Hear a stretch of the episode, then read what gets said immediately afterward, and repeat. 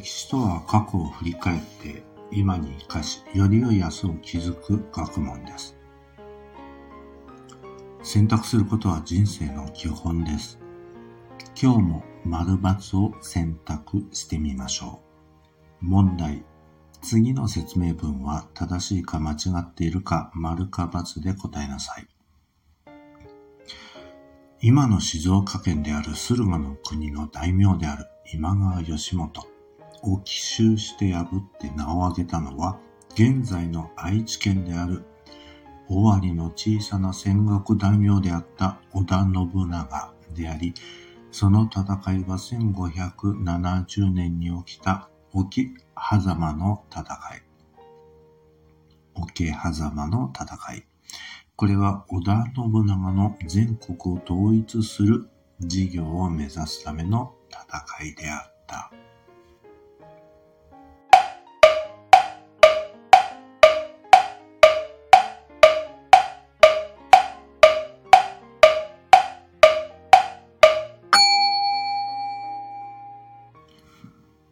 答えは×です。今の静岡県である駿河の国の大名である今川義元を奇襲して破った現在の愛知県である尾張の小さな戦国大名であった織田信長。その戦いは1560年に起きた桶狭間の戦い。これは織田信長の全国を統一する事業を目指すための戦いでした。これを皮切りに1568年には足利義明を助けて京都入りを果たす織田信長。1569年には堺を屈服。一向一揆の本拠地である石山本願寺。そして各地の一向一揆を鎮め、1571年には比叡山延暦寺を焼き討ちしてしまいます。室町時代を倒したのは1573年のこと。一時は助けた足利義明。結局、京都から追放されてしまいます。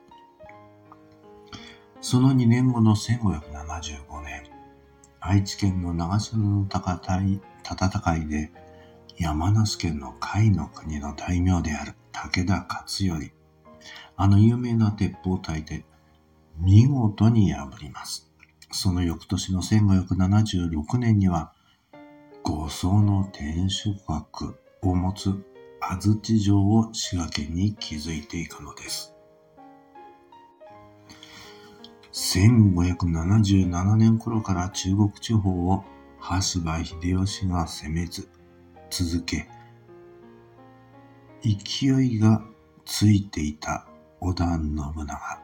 くしくも1582年、明智光秀が背いたことで、京都府で起きた本能寺の変で織田信長はあえなく自害するという結末になり、全国統一の意志は羽柴秀吉、あの豊臣秀吉へと移っていくことになるのです。